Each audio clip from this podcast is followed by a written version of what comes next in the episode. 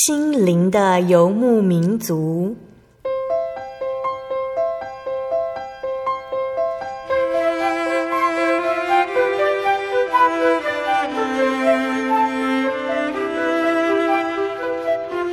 在这个谁都不管谁的后现代社会里，每个人的心灵都是游牧民族。成长的过程就是寻找的过程。每一颗漂泊的心灵，其实都在寻找生命的绿洲。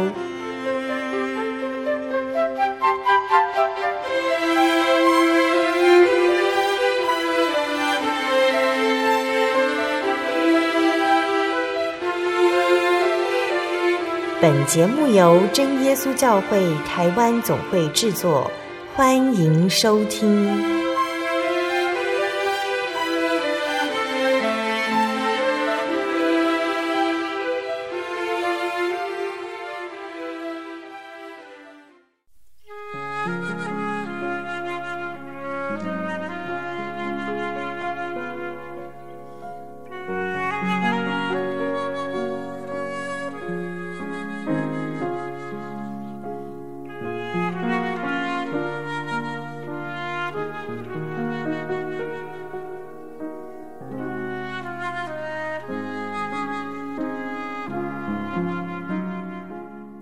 所在空中的听众朋友们，大家平安，欢迎收听今天的心灵的游牧民族，我是贝贝。大家这个星期过得愉快吗？在节目开始之前，贝贝想和听众朋友们分享一句圣经经节，是记载在圣经撒母耳记上第三章十八节。撒母耳就把一切话告诉了以利，并没有隐瞒。以利说：“这是出于耶和华，愿他凭自己的意志而行。”亲爱的听众朋友们，大家还记得贝贝曾经和大家说过撒母耳这位先知也是士师的这一号人物的故事吗？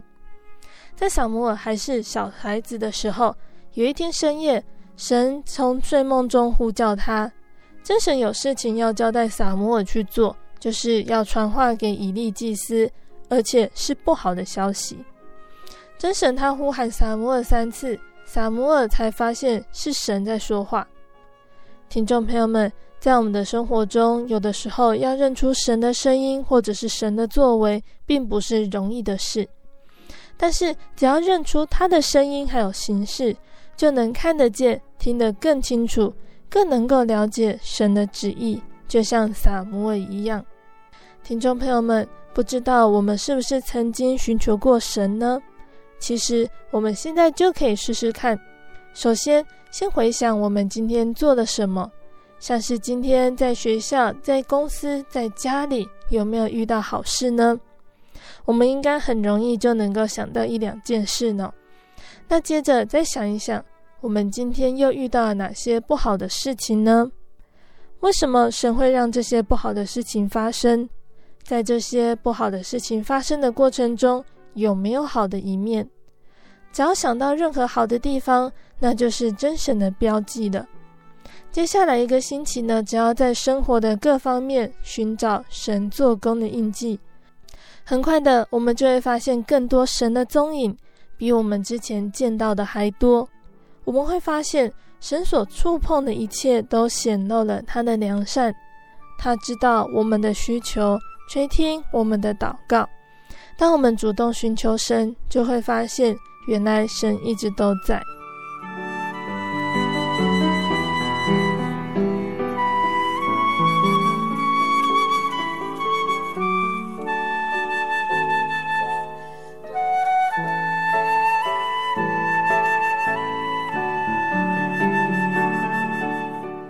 今天要播出的节目是《生活咖啡馆》绘本分享《永远的朋友》。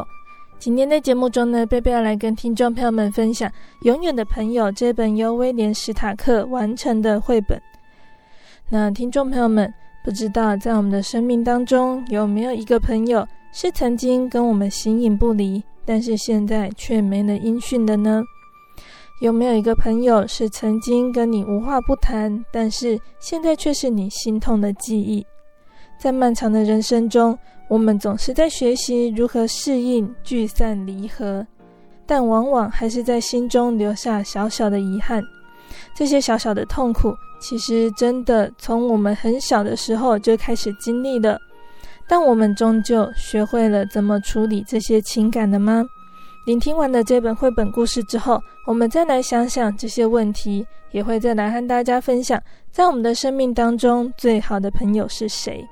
我们先来聆听一首诗歌，诗歌过后，贝贝就会来分享这一本绘本故事。那贝贝要分享的诗歌是赞美诗的两百六十三首，《耶稣恩友》。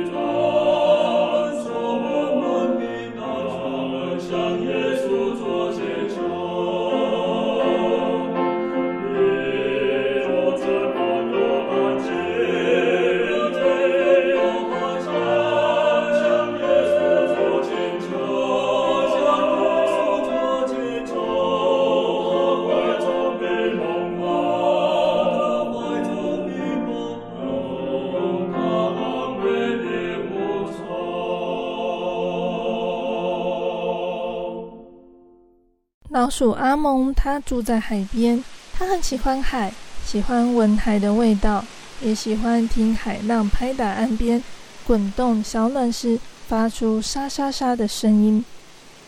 他常常在想有关海的事，不知道遥远的对岸是什么样的地方。有一天，他开始在海边造一艘船，白天努力工作，晚上就研究和航海有关的各种知识。当船造好以后，他在船上装了起司、饼干、橡树的果实、蜂蜜、小麦胚芽、两桶清水、指南针、六分仪、望远镜、修理船必须用的锯子、榔头、钉子、补帆布要用的针线，还有绷带、碘酒、溜溜球和纸牌等等必需品。六月九号那一天，海面很平静。他一直等到海涨到最高点，几乎碰到船的时候，才用尽全身的力气把船推进海里，然后上船扬帆航行。这艘名叫“老鼠号”的船做得相当好，很适合航海。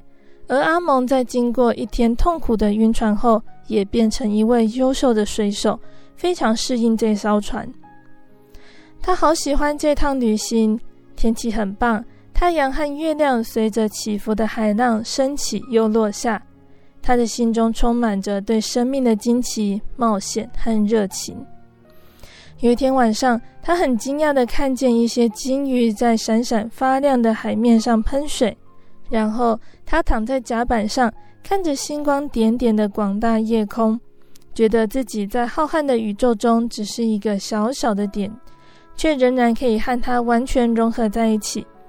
他为每一件事的神秘和美丽深深感动，就在甲板上滚来滚去，一不小心掉到海里去了。他一面尖叫，一面拼命地想要抓住老鼠号，但是那艘张着大帆的船却随着海越飘越远，渐渐地消失踪影。这下可好了，这是哪里呀？在看不见尽头的大海中，距离最近的海岸也有好几千里远。放眼看去，不但没有半个身影，就连一块可以攀附的浮木都没有。阿蒙心里想想。我该试着游回家吗？还是继续漂浮呢？他或许能够游一里远，却绝对不能游上一千里。于是他决定原地漂浮，心里暗自希望有东西出现救他一命。谁知道那会是什么呢？如果出现的是鲨鱼，或者是像金枪鱼一样的大鱼怎么办？他该如何保护自己呢？阿蒙不知道。清晨像往常一样来临，他觉得好累好累。现在他变得好累了。现在他变成一只又冷又湿又烦恼的小老鼠。空荡荡的大海上还是什么都没有。接着情况似乎变得更糟糕，开始下起雨来。好不容易雨终于停了。中午的太阳让他在强烈的寂寞感中获得一点点的鼓舞和温暖。但是他也没有力气了，他开始想象自己溺水的样子，不知道会不会花很多的时间，感觉会不会很吓人。就在他问自己这些可怕的问题时，海面上突然冒出一个巨大的头，阴森森地向他靠近，是一头鲸鱼。鲸鱼问他：“你是谁呀？你是什么样的鱼呢？”阿蒙说：“我不是鱼，是一只老鼠。”我是住在陆地上的哺乳动物。鲸鱼说：“虽然我住在海里，但我也是哺乳动物。我叫包利。”阿蒙自我介绍，并且告诉包利他怎么会出现在大海中。鲸鱼说：“他正好要去象牙海岸，和来自七大洋的鲸鱼们一起开会。他很乐意载阿蒙去那里。”但是阿蒙说：“这趟冒险已经足够他怀念好一阵子了。”现在他只想要赶快回家，希望鲸鱼能够特别送他回去。包利说：“我很乐意，这是我的荣幸，因为世界上没有一头鲸鱼能够和我一样，有机会认识像你这么特别的生物。请上船吧。”于是阿蒙就爬到包利的背上，鲸鱼包利不断的向前游，载着老鼠阿蒙回家。多么安全又舒服啊！阿蒙躺在阳光下，因为非常疲倦，很快就睡着了。突然，他又掉进了水里。他惊喜过来，噼噼啪啪地拼命打水。原来，包利一时忘记他背上的乘客潜进水中。当他发现自己犯错的时候，便赶快浮出水面，结果把阿蒙高高的弹向空中，翻了好几个大跟斗。最后又重重地摔进水里，又痛又气。他一面大叫，一面用力地捶打包利，直到阿蒙想起包利是自己的救命恩人，才又静静地爬上他的背。从那个时候开始，只要包利打算潜水，他都会先警告阿蒙，在他潜进水里的时候，阿蒙就自己游泳。他们一直向前游，有的时候快速前进，有的时候缓慢悠闲，有的时候休息并且交换意见，有的时候停下来睡觉。大约经过一星期才到达阿蒙住的海边。在那段时间里，他们发展出一种互相欣赏的深厚友谊。包利欣赏老鼠的敏锐、高雅、轻巧、细柔的声音，还有珠宝般的光彩。阿蒙则欣赏鲸鱼的庞大、决心、厚实的声音，还有亲切善良的性情。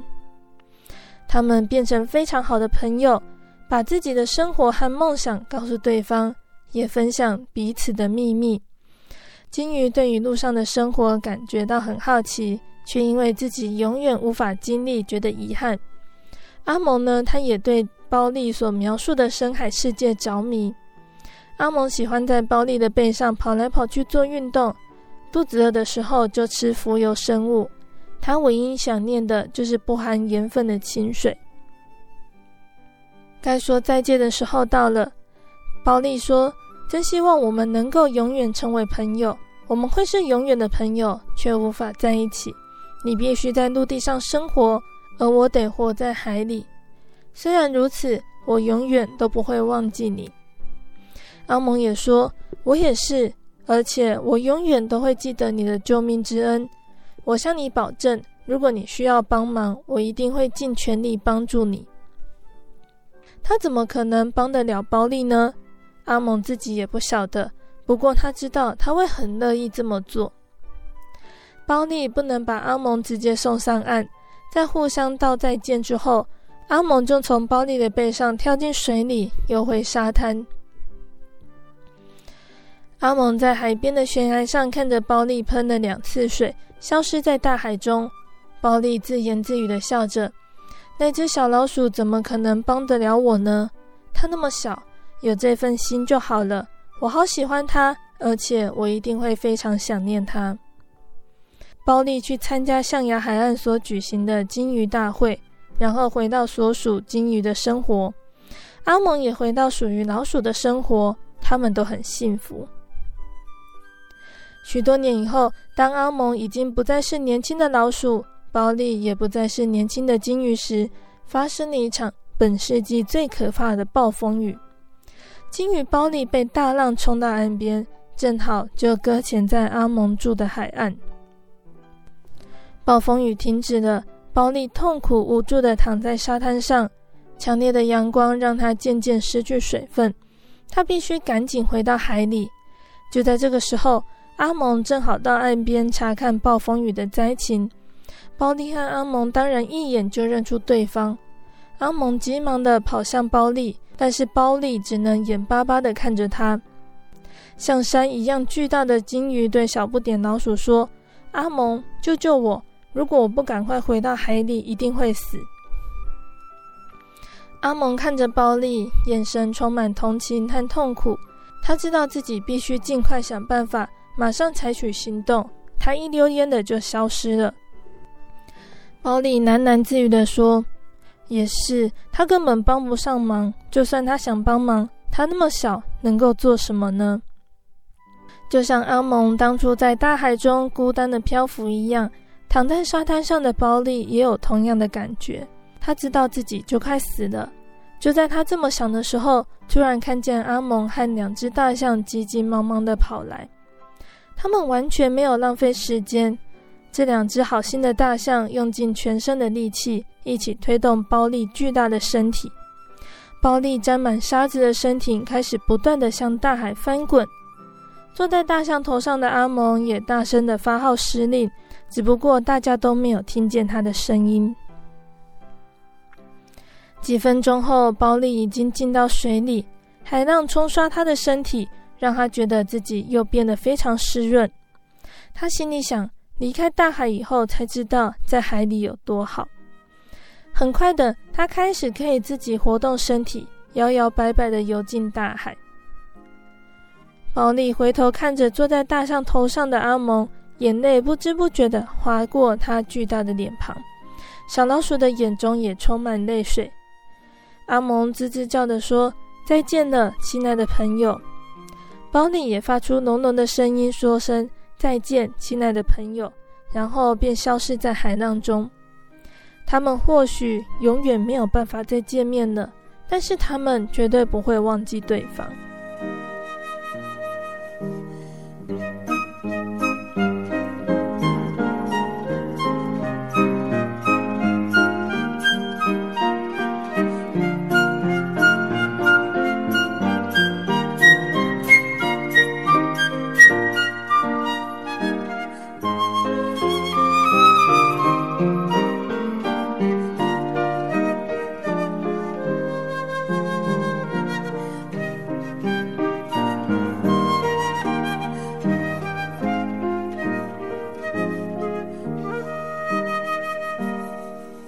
听众朋友们，今天的绘本就分享到这里喽。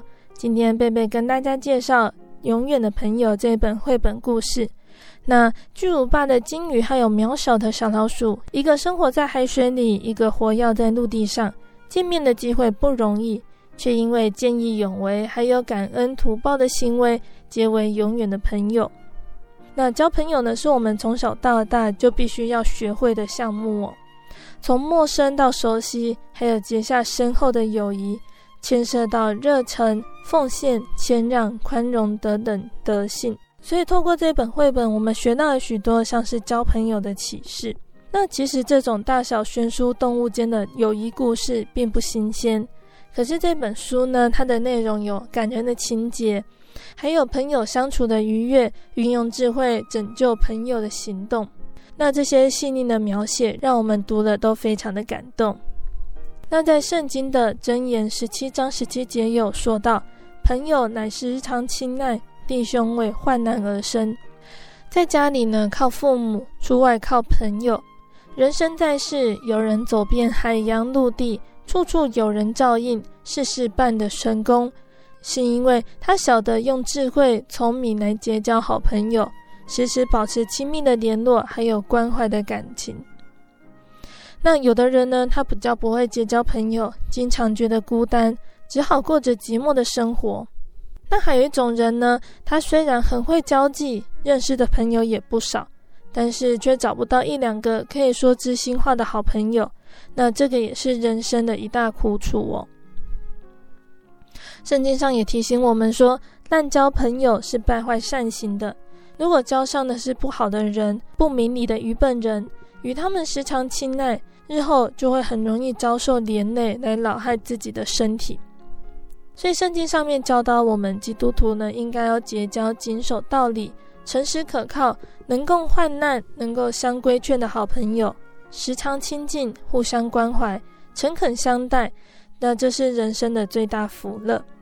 那同时呢，我们更应该来跟最亲密的朋友，也就是主耶稣，来亲近他。箴言的十八章二十四节这里就说到：“我滥交朋友的自取败坏，但有一朋友为患难而生。”这一节呢，它是强调了真正友谊的可贵哦。好朋友在困难的时候能够帮助我们。那圣经中呢，也提出了四种不要结交的朋友，像是第一种就是往来传舌的人，第二种是好生气暴怒的人，第三种是好酒贪食的人，第四种是反复无常的人。这些朋友呢，如果和他们交往呢，就比较容易遭受到败坏。那刚刚有说到，有一个朋友比兄弟更亲密，这位朋友就是主耶稣。当我们还在罪人的时候，他就担当我们的罪，为我们死。人为朋友舍命，人的爱心没有比这个更大了。那如果今天我们都遵守主耶稣所吩咐的，就是主耶稣的朋友了。在圣经当中呢，有一个人呢，他被称为是神的朋友，也就是在创世纪的亚伯拉罕。亚伯拉罕呢，他是以色列选民的祖先，是信徒的最佳模范。因为他的信心好，被神视为朋友。在旧约圣经里面的许多圣徒里面呢，只有亚伯拉罕有这样子的称号。那亚伯拉罕他为什么得称为神的朋友呢？我们可以从创世纪十八章的记载里面去知道哦。因为他殷勤的接待神的使者。那再来呢，他从神得知了隐秘的事情。那更进一步呢，是他站在神的面前为所多玛求赦免。那这样子的爱心是蒙神喜悦的。那我们也都是亚伯拉罕属灵的后裔，神喜欢和我们做朋友，只是我们更应该效法亚伯拉罕的真诚美善，并以深厚无比的爱与神亲密。这样子呢，主耶稣就必成为我们最亲密的朋友了。我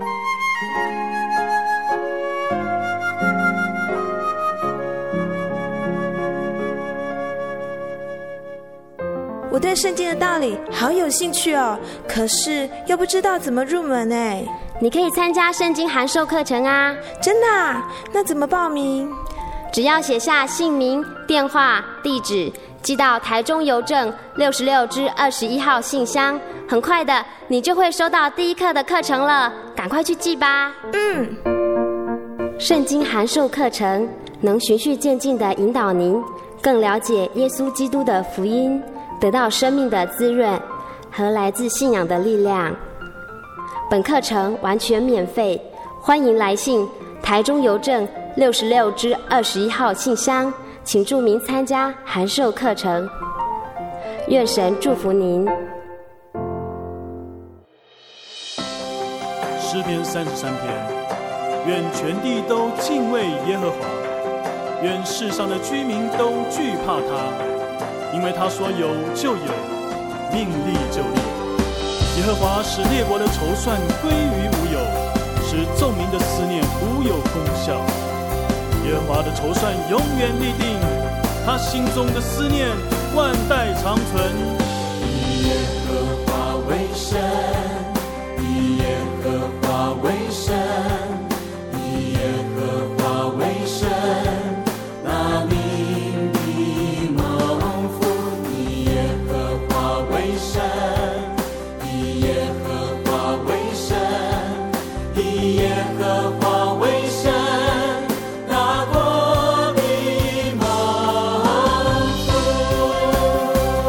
和华为。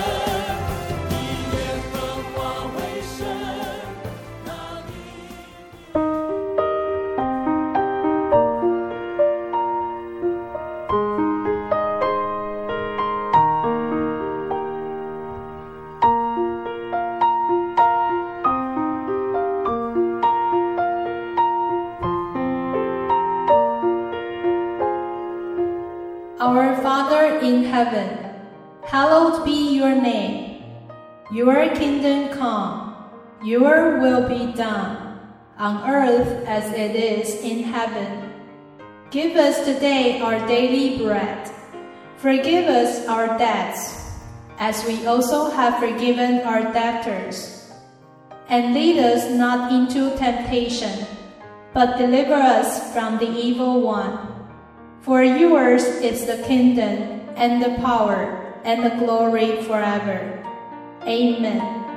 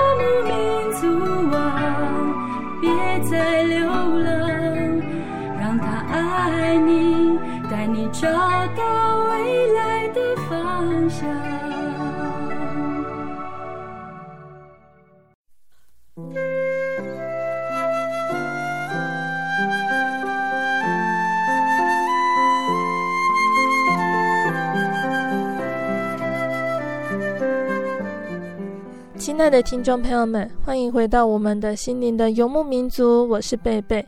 今天播出的节目是第一千一百二十集《生活咖啡馆》绘本分享《永远的朋友》。节目的上半段呢，贝贝跟听众朋友们分享了一本叫做《永远的朋友》的绘本故事。圣经上说，朋友乃时常亲爱，弟兄为患难而生。还有说到，滥交朋友的自取败坏。但有一朋友为患难而生，耶稣是我们最好的朋友，他也愿意倾听和帮助我们。欢迎大家一起来认识真神耶稣我。那节目的下半段呢，贝贝要再来跟听众朋友们分享一个圣经故事，欢迎大家继续收听节目哦。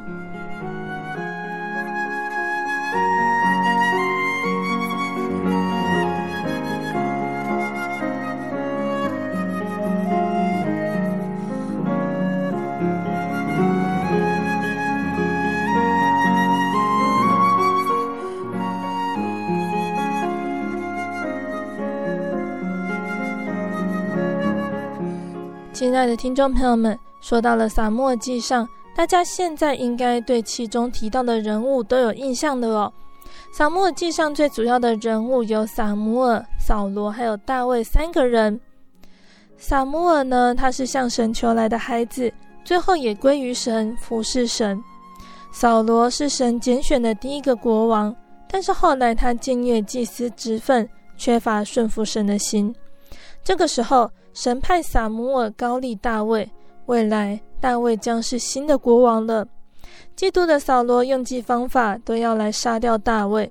那之前我们也提到了很多扫罗他如何追杀大卫，大卫又是如何面对扫罗追杀的故事。那我们今天要来看看大卫在逃亡的过程中发生了哪些事情呢？那这次他面对扫罗的追杀，他该怎么办呢？我们就继续聆听接下来的故事哦。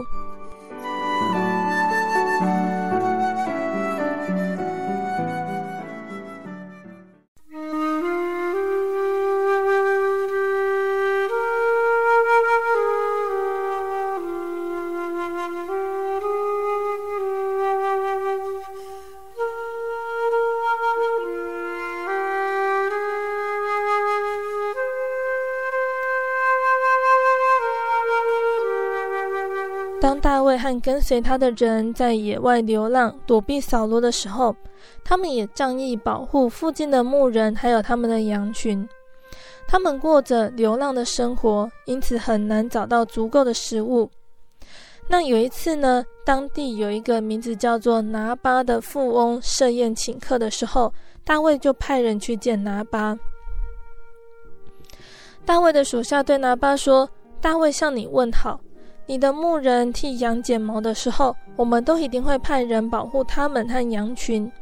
现在我们听说你正在设宴款待，我们希望你将多余的食物送给我们。”拿巴他觉得非常的不高兴，他就怒斥大卫差去的人说：“大卫以为他自己是什么人呢？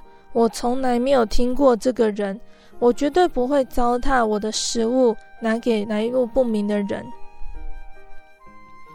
听到拿巴的回复之后，大卫感觉到非常非常的愤怒，他立刻向他的部属下令：“配上你们的剑，很快的，我们就要让拿巴知道大卫是什么人。”拿巴的一个仆人听到他的主人怎么样回复大卫的使者后，立刻赶去见拿巴的妻子亚比该。那个仆人对亚比该说：“大卫和他的人这样善待我们，主人却侮辱他们。我们在剪羊毛的时候，他们日夜保护，现在主人却这样子回报他们，大卫可能要来攻击我们了。”亚比该听完仆人的一番话，便马上预备好新鲜烤好的面包、美味的肉、干果，还有酒，把他们一一放在驴背上，然后打发仆人在前面引路，一起出发去迎接大卫。亚比该做这样的事情，事先并没有让她那脾气暴躁的丈夫知道。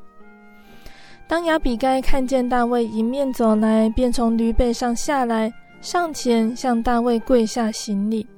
她对大卫恳求：“请不要介意我丈夫那番话。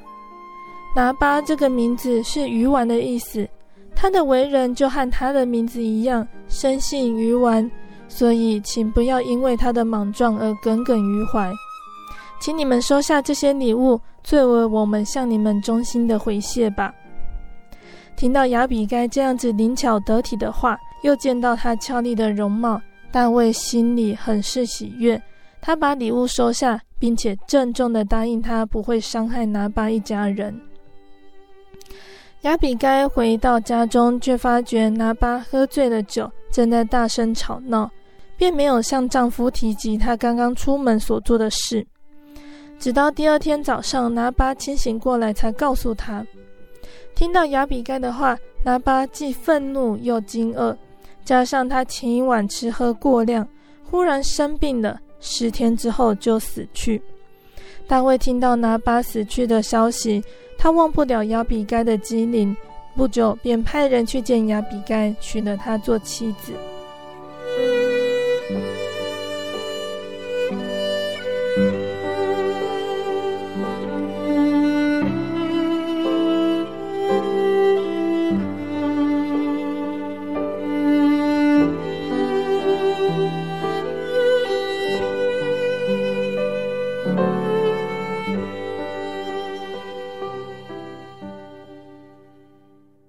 上个月呢，我们也跟大家说到了，扫罗有一次去抓大卫的时候，不经意走入大卫一群人躲藏的山洞。大卫认为扫罗是神所膏立的国王，不敢伸手害他。扫罗知道大卫的想法后，觉得非常的愧疚。他知道大卫将当国王，所以不再追杀他了。但是大卫知道扫罗对他的顾忌并没有真正的消除。不久，扫罗又会再次的追杀他。有一天呢，西弗人通报扫罗，告诉他说，大卫躲在旷野的哈基拉山。扫罗就起身，带着以色列人中挑选三千精兵，下到西弗的旷野，在那里寻索大卫。那为了寻索大卫呢，扫罗和军队在哈基拉山安营。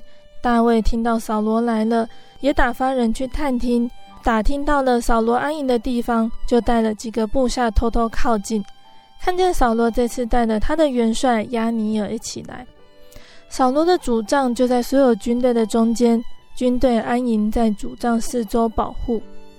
那天晚上，大卫和部下亚比筛偷偷跑进扫罗的主帐，看到扫罗正在睡觉，他的枪放在头的旁边，元帅亚尼尔和一些部下睡在他的周围。亚比筛对大卫说：“现在神将你的仇敌交在你手里，求你容我拿枪将他刺透在地，一刺就成，不用再刺。”大卫对亚比筛说：“不可害死他。有谁伸手害耶和华的受膏者而无罪呢？我指着永生的耶和华起誓，他或被耶和华击打，或是死其道，或是出战阵亡。我们在耶和华面前万不敢伸手害耶和华的受膏者。你只要把他头旁的枪和水瓶拿来，我们就走。”大卫从扫罗的头旁边拿了枪和水瓶，二人就走了。没有人看见，也没有人知道，没有人兴起，都睡着了，因为耶和华使他们沉沉的睡着。大卫和部下偷了枪和水瓶，爬到山顶上，大声呼叫押尼珥，也把所有的百姓和扫罗都吵醒了。大卫对押尼尔说：“押尼尔，你不是勇士吗？你为什么没有保护好国王呢？你看国王的枪和水瓶在哪里呢？”扫罗听出这是大卫的声音，也出了帐篷。大卫看见扫罗，就对扫罗说话：“国王啊，我做了什么？我做了什么坏事？为什么国王要这样子追赶我呢？国王啊，求你不要再追捕我了。对于国王来说，我只是一个微不足道的存在。”扫罗听了大卫这样说，看到了大卫的行为，心里也生出愧疚。扫罗说。我有罪了，大卫，你可以回来，因为你是那么在乎我的生命，不因为你有机会就伤害我，我必不再加害于你。我是个糊涂人，大大错了。大卫回答：国王的枪和水瓶在这里，可以吩咐一个仆人过来拿去。今天耶和华将王的性命交在我手里，我拥有这样子的机会，却没有伤害神的受膏者。我今日重看你的性命，愿耶和华也重看我的性命，并且拯救我脱离一切的患难。说完，大卫离开那个地方，扫罗也回他的本处去了。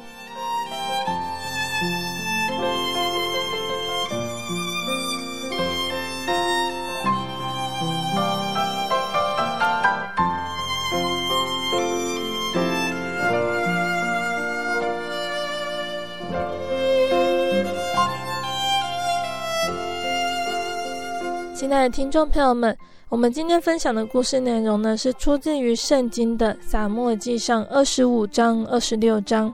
听众朋友们在节目之后，也可以自己阅读圣经，透过自己阅读，想想这几章的内容，我们可以明白真神要告诉我们什么。那贝贝在这里也再一次和大家分享今天分享撒母耳记的内容，期盼我们都能够牢牢记得圣经上的内容，作为我们信仰上的提醒和醒思。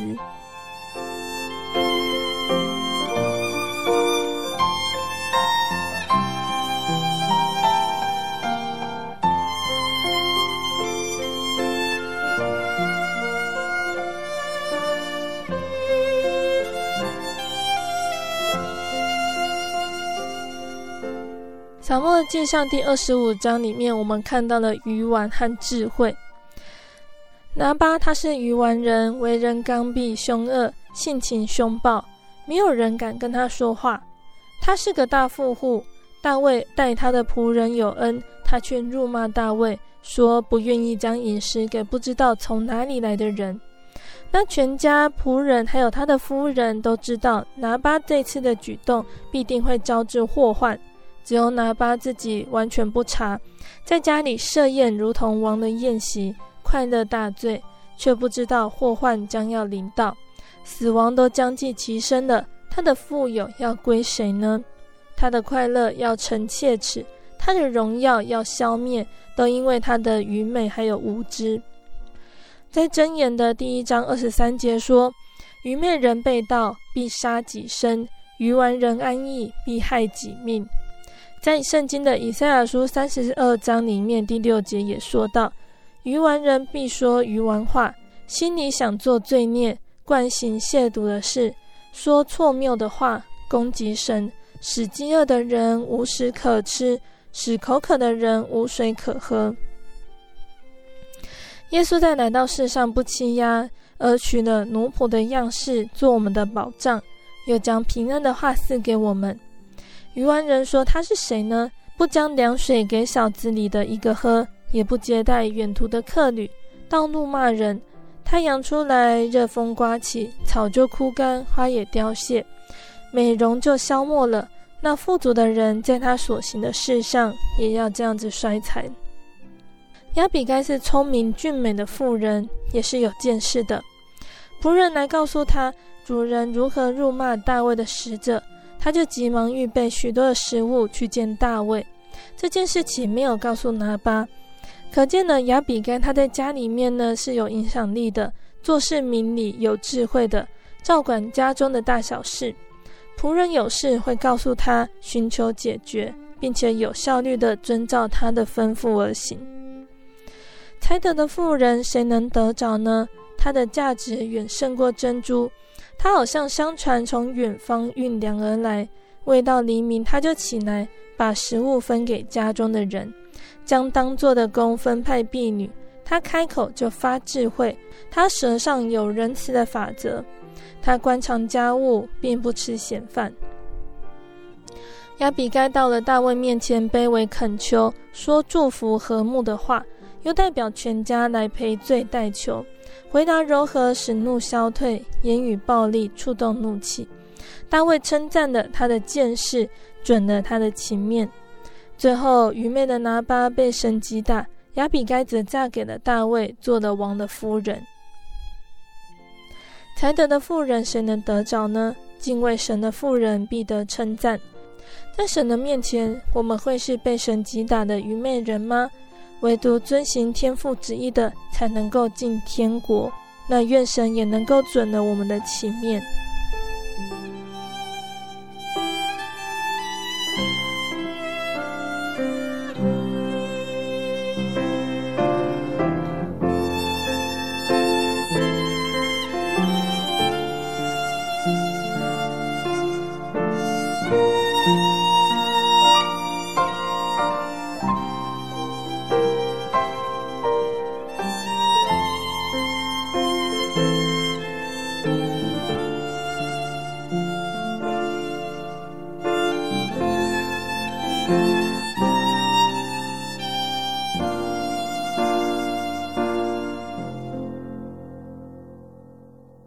撒母尔记上二十六章，神必照人的公义诚实来报应。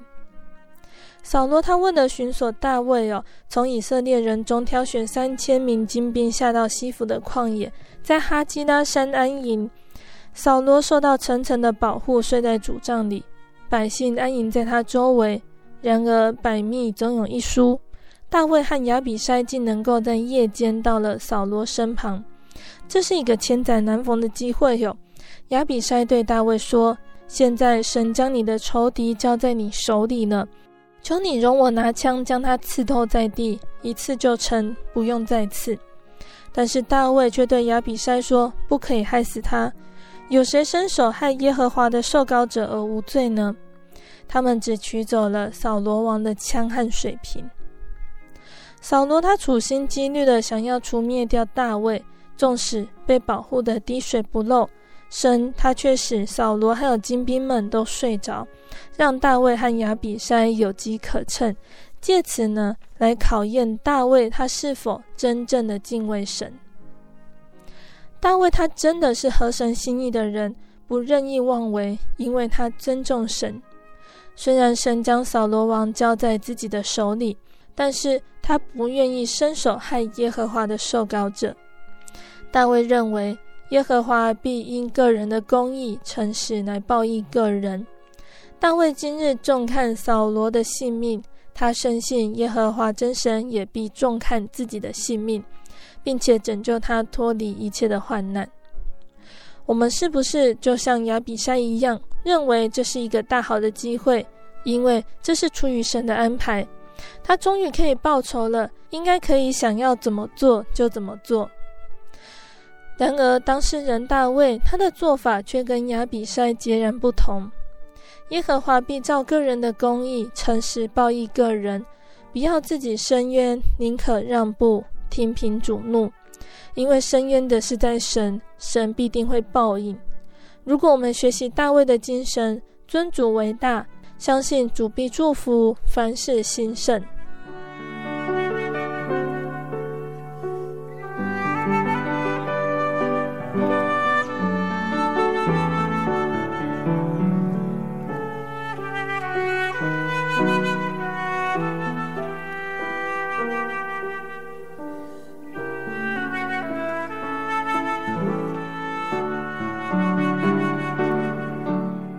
亲爱的听众朋友们，今天心灵的游牧民族带领大家进入了圣经撒母耳记第二十五、二十六章的内容。在今天的故事中呢，我们再次看到扫罗和大卫的不同。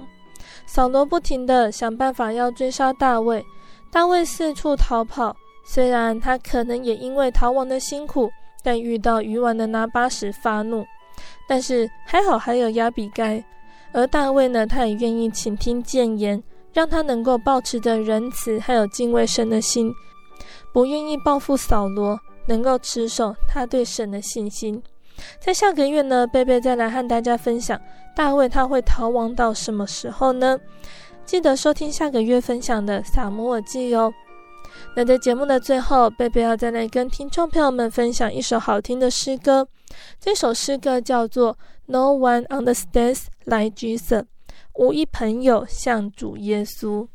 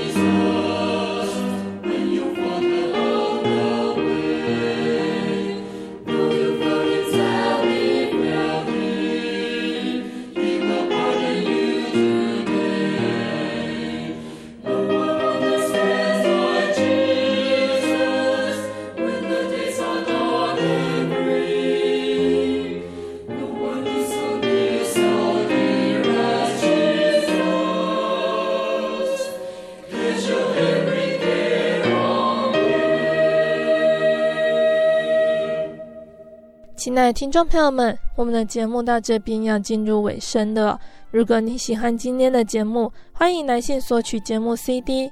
如果你在收听节目之后，想要更了解真耶稣教会和圣经道理，欢迎来信索取圣经函授课程。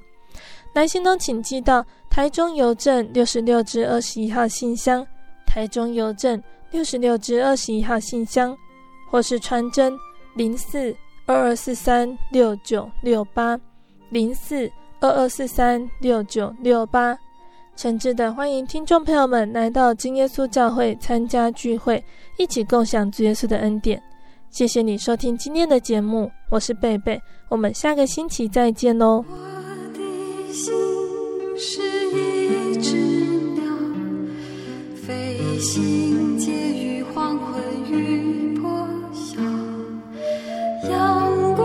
向日世间，寻找生命的圆满。我是个游牧民族，游走在这异乡的小屋。